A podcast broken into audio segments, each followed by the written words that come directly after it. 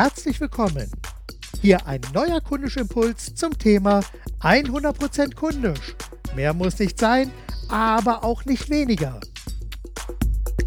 Heute habe ich folgenden Impuls für Sie vorbereitet. Was sind Kunden wirklich für Sie? Nun, im Idealfall sind Kunden Gäste, die gerne wiederkommen und dann auch noch Freunde mitbringen. Es ist eine Tatsache. So wie wir unsere Kunden auch hinter verschlossenen Türen benennen, so behandeln wir sie auch. Bezeichnen wir Kunden als Beute, dann behandeln wir sie auch wie Beute. Gleiches gilt für Bezeichnungen wie Kunden sind für uns Idioten, wandelnde Brieftaschen, Vollpfosten oder was auch immer.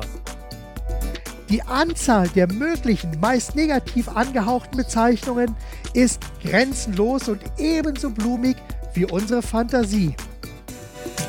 Doch wie eingangs geschildert, prägen solche Bezeichnungen auch die Art und Weise, wie wir Kunden behandeln.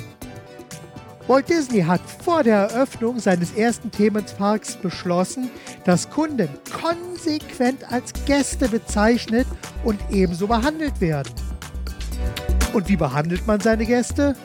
Richtig, man behandelt sie höflich, zuvorkommend und auf jeden Fall so, dass sie gerne immer und immer wieder kommen, möglichst Freunde mitbringen und begeistert über ihr Erlebnis in ihrem Umfeld berichten. Es ist so einfach.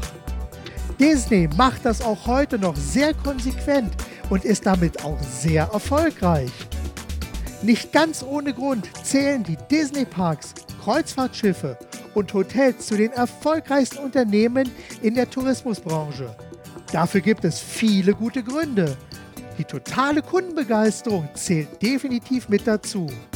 Die zentrale Frage lautet somit immer wieder, wie benennen Sie Ihre Kunden ab heute? Finden Sie möglichst positive Bezeichnungen für Ihre Kunden. Erfüllen Sie diese mit Leben und seien Sie kundisch. Denken Sie immer mit dem Herzen, geben Sie alles und vor allem machen Sie es gut. Ihr Marc Perl Michel.